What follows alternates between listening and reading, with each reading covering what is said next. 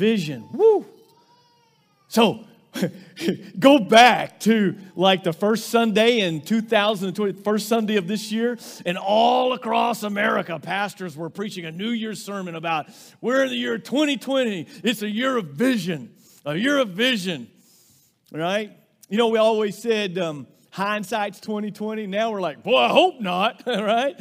We'd like to get 2020 in our hindsight wouldn't we? Because it's been a tough year. I mean things have just i mean it's blown our mind um, uh, about it's not just about sicknesses and deaths from a virus. It's about everything else that's been caused by uh, reaction and things to this. So everything's been kind of turned upside down. Oh, we couldn't have predicted it. We didn't think it would you know nobody really knew all this is going to be like this so, um, so we're talking about vision. If you if you go back, I don't know if it's still online or not. Instead of just vision, I talked about focus.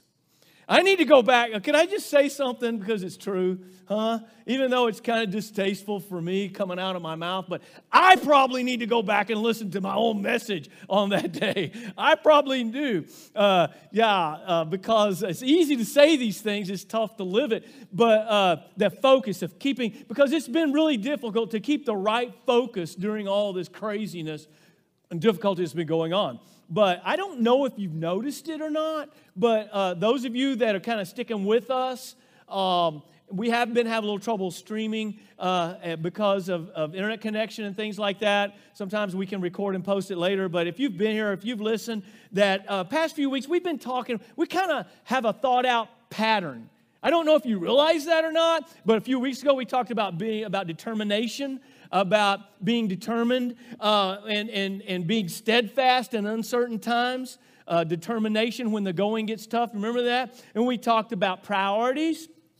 We talked about having the right priorities, and we talked about uh, also our purpose and priorities, and, and that everything that we need to press on uh, to excellence that He's called us to rather than settling for mediocrity. Remember any of this? Any of this ringing a bell with anybody? So we've been talking about hopefully building on this week after week. And so I don't know if you remember from several weeks ago the ingredients for determination of having that determination, steadfastness, be steadfast, and immovable, always always abounding in the work of the Lord. Like that, some of the ingredients we talked about is purpose. To be steadfast, we have purpose from God, passion, and persistence. I thought that was good. Uh, but now, dealing with the frustration that continues from fallout, from all that's going on, we have another little thing that we deal with a lot, and it's, it's frustration and it's anxiety. And Jesus said to be anxious for nothing, right? Don't, don't be going around, the old translations say worried. The word means to be concerned, worried, or anxious. Uh, Paul says to be anxious about nothing, really. Do not be anxious about anything, okay? Let's get some better grammar, maybe. Uh, and, but pray about everything. Uh, that's, that's a good thing to say, too, but it's another thing to actually do it. How do, how do we overcome frustration and anxiety all the while pressing on with determination and excellence for the Lord. How does that happen Monday through Saturday for you? For me? It's a little bit of some struggle in there, all right? It's not everything just click. We've got to have we got to have the things we're talking about. We have the priorities, we got to have the determination, we got to have the focus. So I want to come back to something I mentioned a few weeks ago and it has to do with understanding our purpose. And, and, and it has to do with getting into this book and open up our heart and being able, watch this now, being able in the midst of the mess we're in to see God's big picture. Because sometimes we just kind of like Peter when he walked out of that boat and he's walking on the water. I mean, like, this is amazing. He's doing it. But at some point, he takes his eyes off Jesus and looks around at the wind and the, and the waves. He looks at the waves and, and the effects of the wind around him, and he begins to sink. And it's easy for me, okay? How about you, to do that? And I know Jesus is there, but if I'm not careful, things get a little dicey, things get a little complicated. Um, and in our case, sometimes this summer, because so many things are canceled, things get a little boring. And we can get our focus shifted. How can I do this? So I want to I want to come back to this and look at again at God's big picture, and it involves perception or vision. Okay? Now, you hear people talk about vision, got to have vision. And first, 2020 is supposed to be the year of vision, right? Get it, 2020? And it's not, it's, it's not really turned out so great. But how do you define vision? Anybody? It's like, am I supposed to talk or not? Yeah, everybody's like, yeah. Some people will say, uh, well, it's uh, could be defined as seeing what others don't see. I, I got to have something. Give me something here. Is that, is that like, huh? For, for, thank you, Jesse. Foresight, being able to see ahead, to look ahead. That's good. That, that is awesome. That is awesome. Um, so we'll, we'll use that as well. Um, or how about having, with that foresight, a picture or an idea, of what can be? Uh, having your mind open to possibilities. You know, that's the way a lot of times in our world we would define vision. Um, so, since this is our focus for today, maybe we should try to get a good biblical definition out there. Would that be a good idea, everybody? Are you in on this? All right. So let's get a good biblical definition. And then what I'm going to do, I'm going to put that up there. And then we're going to read a passage in the Bible where an example of it is actually fleshed out and an example of a lack of it. Okay, so um, I've kind of I've kind of borrowed some ideas from different places, but this is kind of what I put together. All right, you can see how this might work for you. Uh, when I think about vision, the ability. This is biblical vision. Oh, come on, you got right. Are you not writing this down? I mean, come on, you got to write this down. The ability to see God's presence, to perceive God's power, and to focus on God's plan in spite of obstacles. God's presence, even when you don't feel it with your emotions, to be able to see it and to be able to perceive God's power, even when with your emotions you're not feeling it, and to focus on God's plan when there's all these obstacles out there. Is that sinking in? I need to let it sink into me too, okay? The ability to see God's presence, to perceive God's power, to focus on God's plan in spite of obstacles. And when you do that, you are going to see beyond what most people are seeing. You're going to perceive a power, a presence, a purpose that most people aren't even going to be able to get. All right? So now let's just look at this text here in Numbers. And you know this story probably that this promise God made to Abraham about a land that he would take him to. So you uh, stay with me here. Before I lose you, I got to put this in there that you know how that God singled out a man, that God had promised in the Garden of Eden that he was going to send the seed of the woman, that someone is coming, someone is going to be born who is going to be a deliverer, right? And defeat the enemy, Satan, and defeat sin. That promise has been laid out there. They don't understand everything about it, but it's been put out there in Scripture. Then God, after time goes on, he singles out a man named Abraham. And Abraham was just the kind of guy that chose to believe and trust everything God said. He wasn't perfect, but he trusted God. And because he trusted God so much and had faith and believed God, God credited him as righteousness, as perfection, so he could have that relationship with him. Even though he was like you and me, he actually wasn't perfect, but God was able to give him that on credit. Are you following this thought somewhere? Because God's going to actually pay for that himself when he sends his son to die on the cross. He separates out a man, and through this man, all nations are going to be blessed. Paul tells us later on, he was talking about Jesus right there. And God separates out this guy, so God's going to separate out a people, and God's separating out a special place where this is going to happen. He's dialing it in that this is going to happen in time, that I'm sending the deliverer that's going to come. So God promised Abraham, and it involved this piece of land. God repeats that to his son and in his son's son, Jacob. Jacob, listen to me, actually lives there. And then there's a famine in the land. And you know that whole story with his son Joseph. They end up in Egypt, and then things are going good, and then things start going bad, and they end up in bondage. Hundreds of years go by. And, uh, and Joseph, who is the one that kind of delivered them from the famine in Egypt, you know, remember that? Uh, Joseph gave an instruction before he died that he wanted his bones to be taken back to that land. is this, yeah, remember? It's a great story. Don't tell me the Bible's boring. You're boring, the Bible's exciting. If it's boring, boredom, it's not the Bible, it's you. So all these years go by. God brings a, a, a, type of a deliverer in Moses to bring them out of Egypt. The time has come. And they get to the edge of that land that's a part of this promise. And God said, I'm going to give it to you. All right, remember that? He sends out 12 spies, one from every tribe, okay? And then they go and they scope out the land and they come back, and it really is a land flowing. We're going to look at it in a little more detail in a moment. It is a land flowing with milk and honey, but guess what? There are fortified cities, there are armies, there are giants in the land. And oh boy, everybody goes crazy. All they can see is what they can see with their eyes and understand with their human mind. It looks to be impossible. Now, that brings us down to uh, Numbers chapter 14. I want to read, we'll come back to it, but uh, so people go crazy, all right? And then it says in verse 5 Then Moses and Aaron fell on their faces before all the assembly of the congregation of the people of Israel. And Joshua the son of Nun, and Caleb the son of Jephunneh, who were among those who spied out the land, tore their clothes. That's a sign of mourning and anguish. That's something they did back then.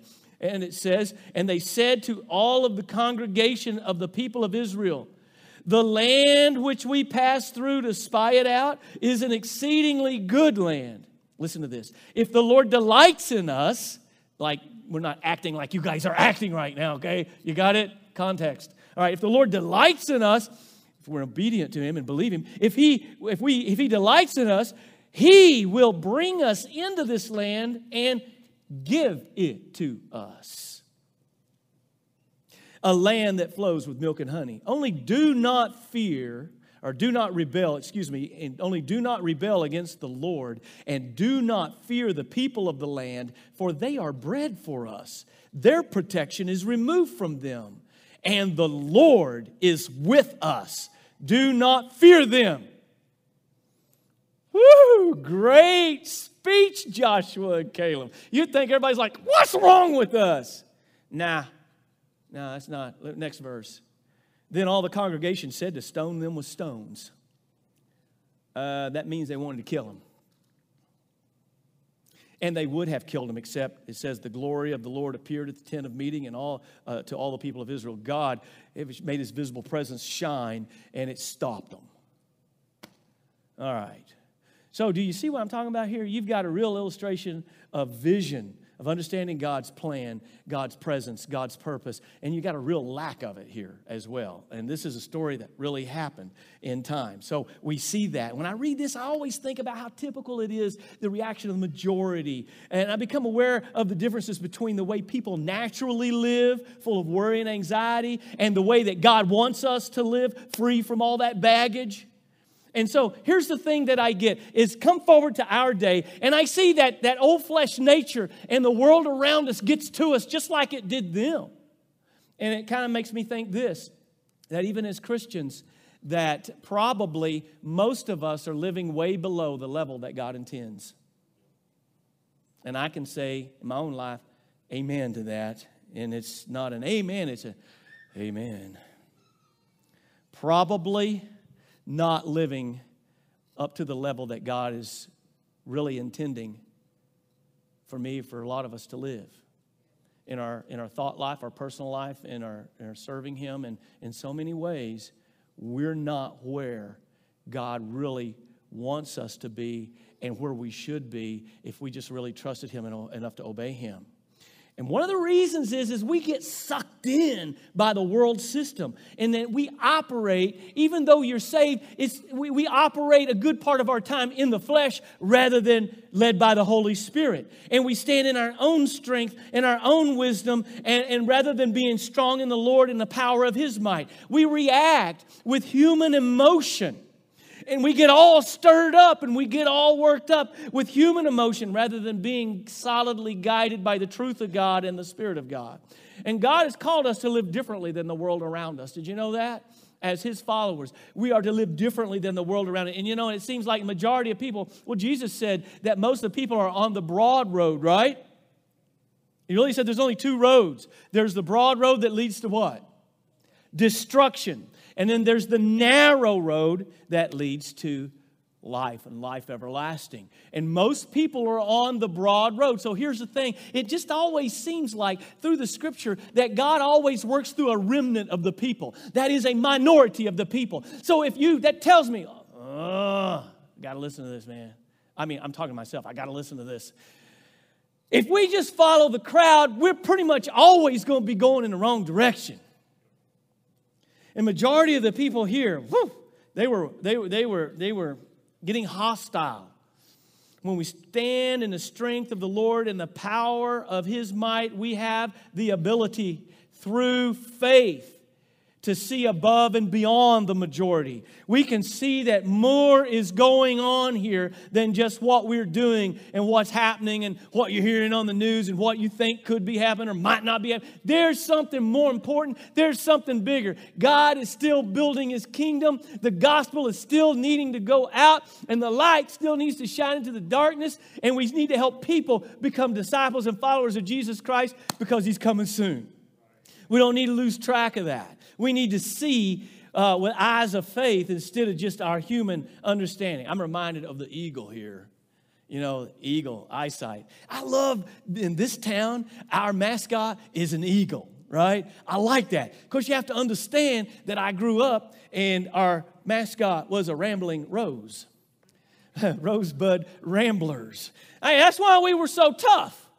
I mean, that's why we were so tough. We were ramblers. Uh, and, uh, you know, it's kind of like some of you remember the old Johnny Cash song, A Boy Named Sue, right? He had to be tough. And that's why we were so tough because our mascot was a rose, yeah?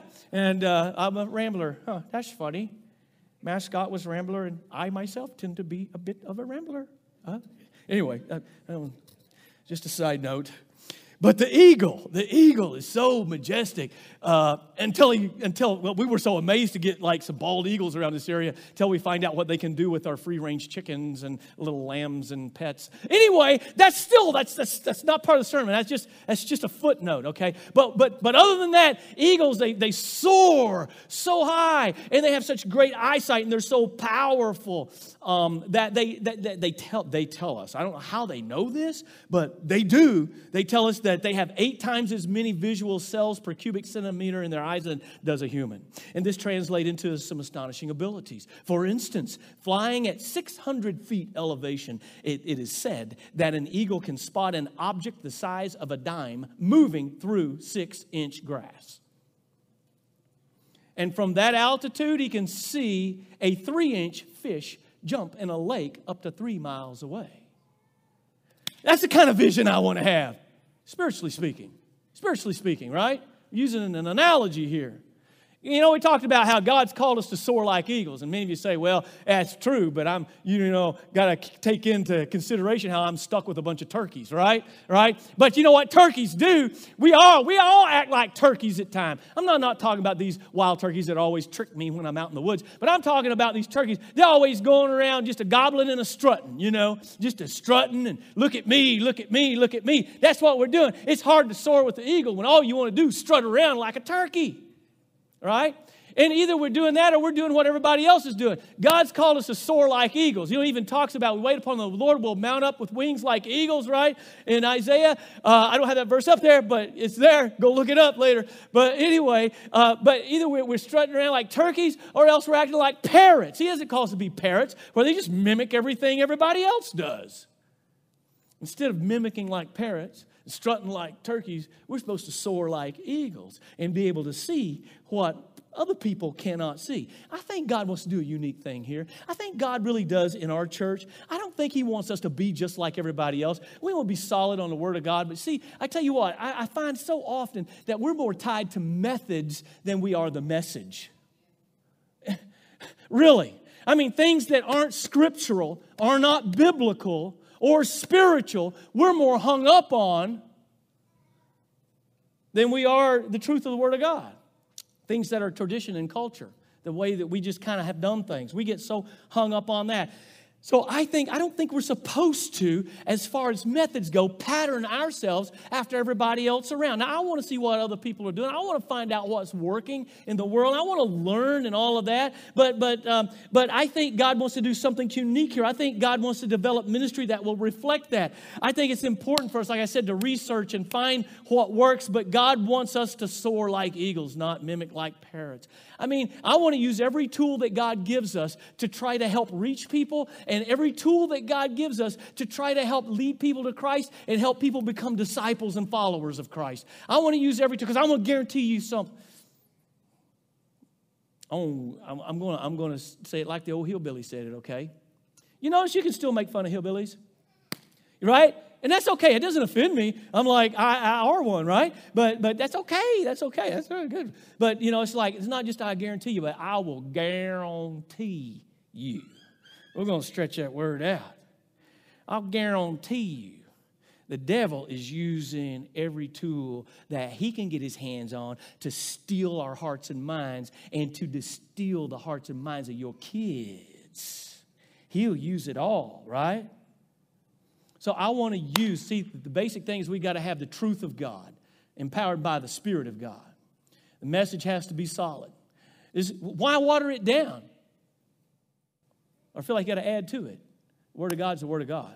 But I want to use every tool, right? If we had to meet out in a cave somewhere uh, with memorized scripture and no instruments and no special lighting, we could do that and we could worship and we could do. But if we've got the tools, I want to use them. Amen?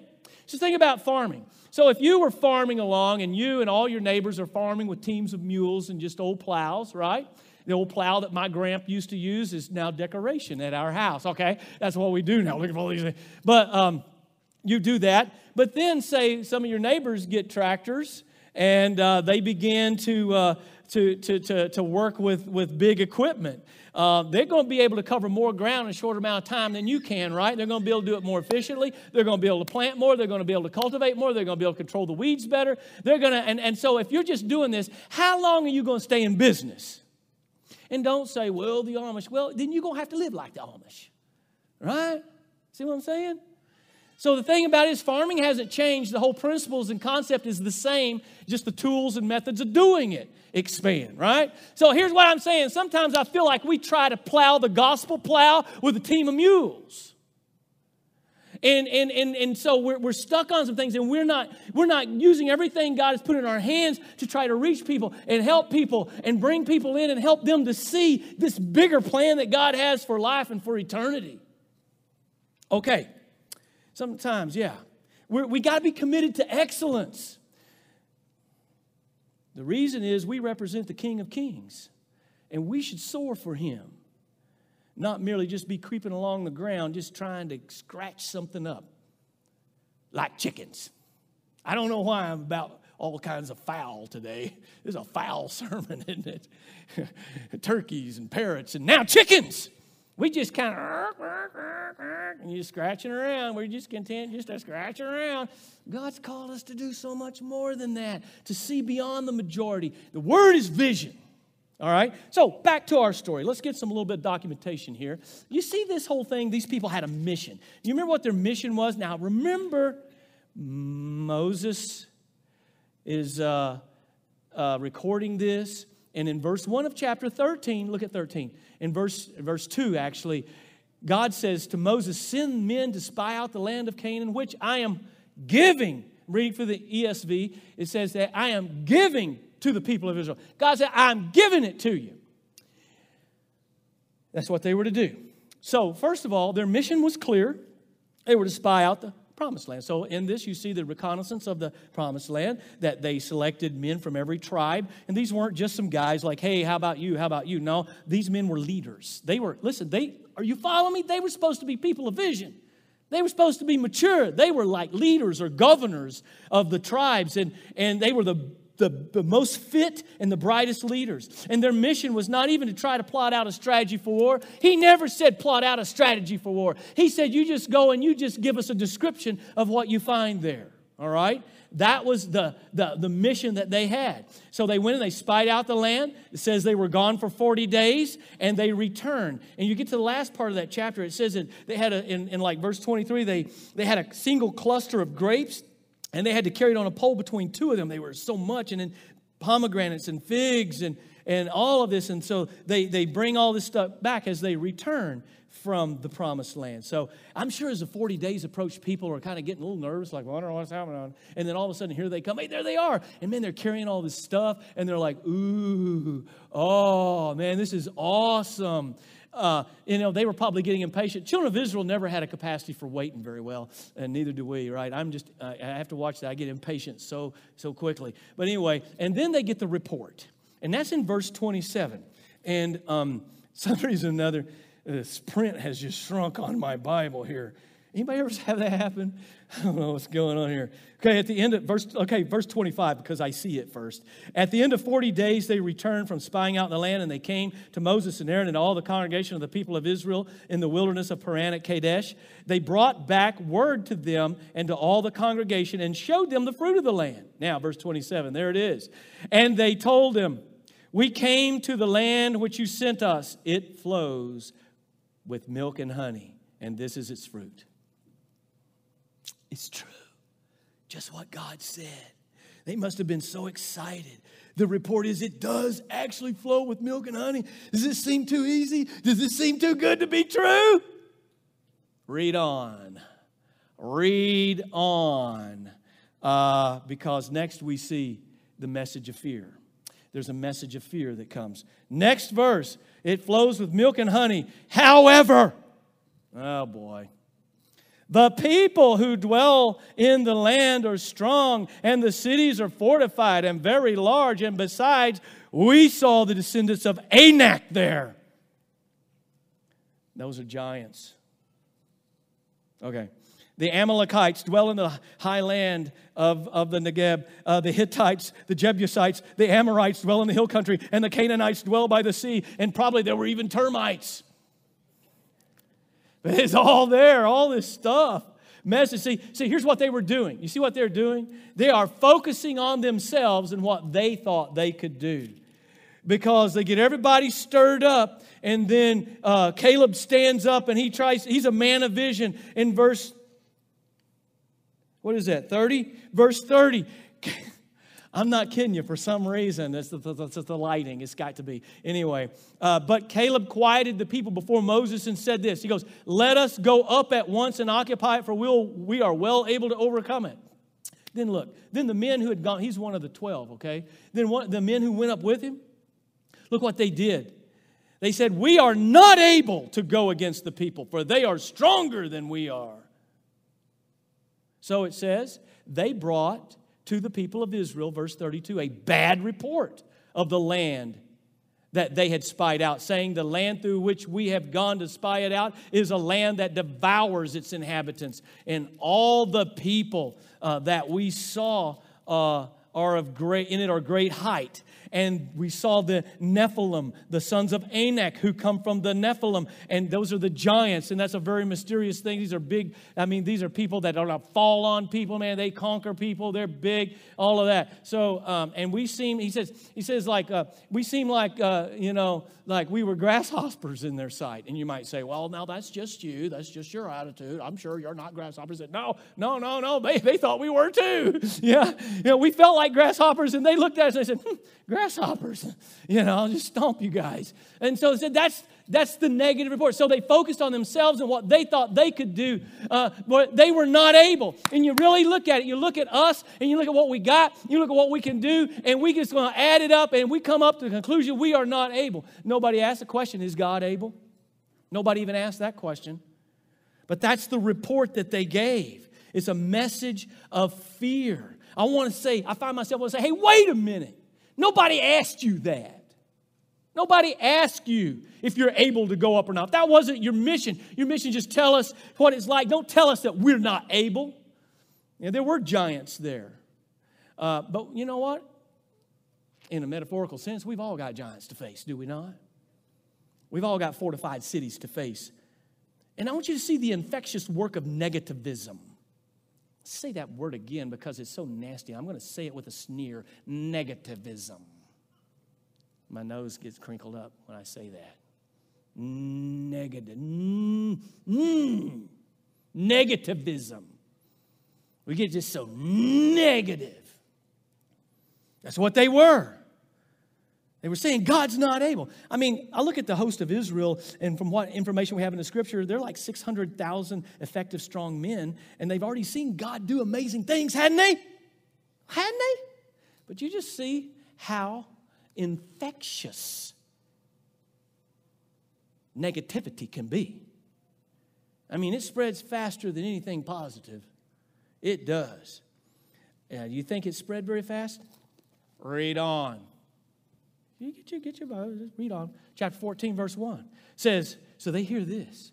Then all the congregation, they're like, now wait a minute, God said he'd give this. No, they forgot all about that. They focused on the negative report. It says, then all the congregation raised a loud cry, and the people wept that night. And they just, they just saw the land flowing milk and honey. And God says, All this time I'm leading you to a land I'm going to give you. And then they find out, yeah, it really does. But then they hear all this and they're crying all night. And then it says, And all the people grumbled against Moses and Aaron. All the people of Israel grumbled against Moses and Aaron. The whole congregation said to them, I can just hear it, can't you? Oh, would that we had just died in Egypt. We'd been better off we just died over in Egypt. Uh, and, or would that we had just died in this wilderness. And then, then they're going to blame God. Verse 3 Why is the Lord bringing us into this land to fall by the sword? I mean, God's let us out here to just kill us. Our wives and our little ones will become prey. Wouldn't it have been better for us to go back to Egypt? Boy, I will tell you something. That's my way of saying, Verily, verily, I say unto you. Well, I won't tell you something. it's just hillbilly talk again. Come on. You know, hillbonics. Anyway, when we face that territory that God wants to take us to, and He says, I want to deliver you. Now, Egypt, are you thinking with me? What were they in Egypt? Yeah, they were slaves, they were in bondage. You rather go back to being a slave? And I want to tell you that a lot of people say yes because I don't want to risk the unknown. I don't want there to be battles. I don't want to have to trust God to deliver me from things that I know I can't deliver myself from. I'd rather go back to being beat over the back and treated like a slave in bondage. That's what happens just because we're afraid of that. I've seen people do it, I've seen families do it, I've seen whole churches do it because it's unknown, it's scary. Right? Weren't you slaves back there? Yeah, but see, they were used to being slaves. We don't know what's going to happen there. Mindset? Hmm? No vision? Right? Are you getting it? You follow me? Do we do this? If we don't think, now if God clear, I'm not saying we go off and try stuff on our own and say, yeah, God's told us when He hadn't told us, things like, but when God gives clear direction, usually it's going to be something that's bigger than us. It's going to be something we don't have the resources, we don't have the ability or talent, and, and all of that, that. That when it happens, God's going to do it, and God's going to deliver, and God's going to uh, bring about the victory. And so when it's done, there's no doubt who did it God. But if we only do what we know we can do, we never get to see what only God can do. That's the mentality these people had. But it, gets worse, even. It says in verse 4 and they said to one another, Let us choose a leader and go back to Egypt. Truth of the matter is, they wanted to kill Moses and Aaron. I mean, that you talk about firing the pastor. Woo! they wanted to kill him and get a new guy and take him back to Egypt. But see, in another sense, we do the same thing in our own lives. Message of fear. Now everybody's afraid. I'm glad that there were some people that were not part of the majority, they were in that minority that had vision that had vision to see past amen that could understand. Hey hey they could understand. They could see god's presence when the others couldn't. They could they could they could understand that god had a plan. They could they could focus on god's plan. They could perceive god's power when the others couldn't see any of that. And I'm glad that they spoke up and spoke a message not of fear, but of faith. Spoke a message of faith. There were two men besides Moses and Aaron that, that, that instead of focusing on what they thought they were able to do or not able to do, look at this. They focused on what God had said. They focused on what God had promised and what He could do. Word of God. If you don't know what God said, it's hard to focus on what God said and stand on that promises. That's why you got to be in the Word. That's why we try to make op- opportunities available, uh, not only to study here, but to give tools to study every day and at home and with family. Um, this is a message of faith that they were trusting the Lord. Joshua and Caleb, they'd had enough of this. And already read in verse 30 where Caleb had tried to interrupt them, and he says, Let us go up right now and conquer. We're well able. He wasn't trusting just his own ability, but in God. And then they shut him up, and then they do all this, and then in verse 5, which we read earlier, Moses and Aaron, they fall on their faces. I mean, there's just like everything's falling apart. We've come all the way here. This is what God said He was going to do. And now look at this. And so it was Joshua and Caleb who were among those who spied out the land. And they said, I take it. They're both standing together to all the congregation. The land which we passed through to spy out is exceedingly good land. If the Lord delights in us, and that's why I pointed that out earlier when we were reading it, I'm taking the way they were acting, the Lord was not going to delight in that. So if we trust Him and are obedient, is what is implied. He will bring us into this land and give it to us. A land that flows with milk and honey. Don't rebel. Don't fear the inhabitants. They're going to be food. I mean, all the stuff that they got, you know, they're going to leave it for us, right? In other words, the thing about it is God's going to give it to us, and the battles are just going to be a bit of a little bit of an inconvenience along the way. They had faith and they trusted God. So their reply wasn't to go conquer it, but just to go possess it. As far as they were concerned, God had already conquered it.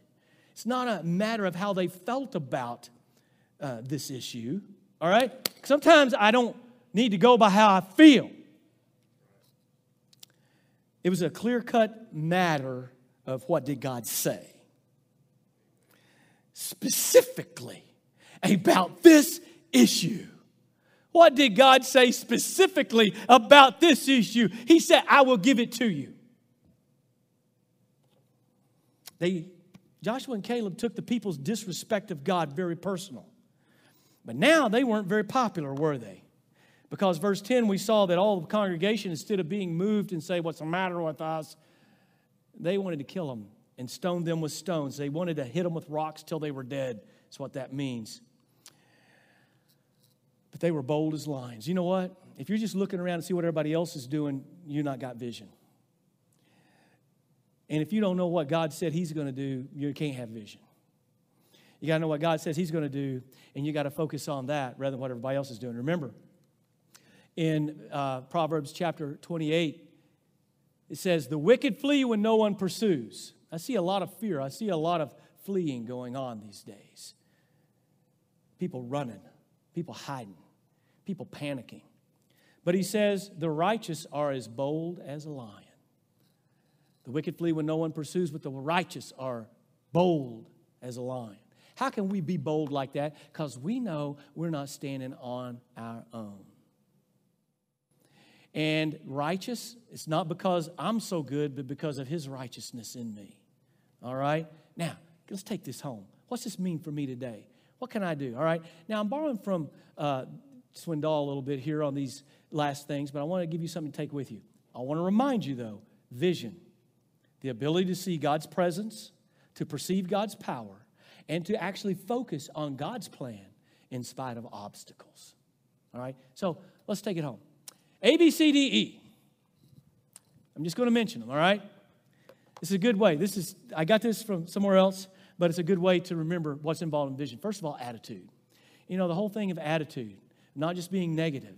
Uh, that, um, that your attitude is optimistic rather than pessimistic, that we're going to stick in there and be determined rather than give up. I mean, I'm not saying foolish positive as in fantasy world. I'm saying positive because you're trusting. It leads right to the next one. B, belief. Because of your belief, your faith, and trust in God's word and in your relationship with Him. All right? Because you have that. And then C, capacity. As you do that, God is going to enlarge your capacity. What I mean by that, capacity, willingness, your willingness to be stretched to do what God expects. He's going to stretch you, He's going to create a capacity in you that's beyond anything that humanly you could do yourself. Capacity. And then, once again, determination. D, determination. That is hanging tough when the going gets rough. We talked about this a few weeks ago, but let me tell you something. I found out that when there's opposition and when there's trouble is not a sign that, oh, we messed up, we're going the wrong direction. Usually it's a sign you're going the right direction. The fact that there's walled cities and battles doesn't mean the first time we encounter some little obstacle, it's not necessarily a sign that, oh, well, maybe God didn't want us to do this. Just play it safe. No. Usually that is, remember, if you're not meeting the devil head on, it only means one thing you're going the same direction he is. Determination. That you have determined that though the enemy comes against you and the going gets tough, you're going to hang tough by trusting God. And then E, enthusiasm. Now, different ones of us show passion different ways, but there needs to be some enthusiasm. You know, the Greek word or the English word enthusiasm comes from the Greek language. It's literally the Greek word entheos. It's a compound word, in, and theos is a word for God. So it means God in something. So when they said somebody was enthusiastic, showing a particular type of dedication or passion, they thought God is in them. It is to see God in. God in. That's what enthusiasm means God in see God in a situation. It makes it all look different when I don't see this as just something that's happened. I see God is at work in it. Something happens to my vision that's magical when I realize my Heavenly Father is involved in even the most mundane activities of my boring week. And He's also there when those obstacles come up in those battles. Am I going to trust Him? Or am I going to go off and try to fight those battles on my own and only call Him for backup? Listen, He's not backup. He's leading the way. See, that's another part of our problem is we just kind of on autopilot doing our own thing and we just want God to come back us up and rescue us. When he says, "I'm wanting to lead you. Lead them into the promised land." Not just back them up. All right? God help us to have vision, to see, to perceive, to focus on his presence, his power, his plan no matter what obstacles we're facing. Lord, help us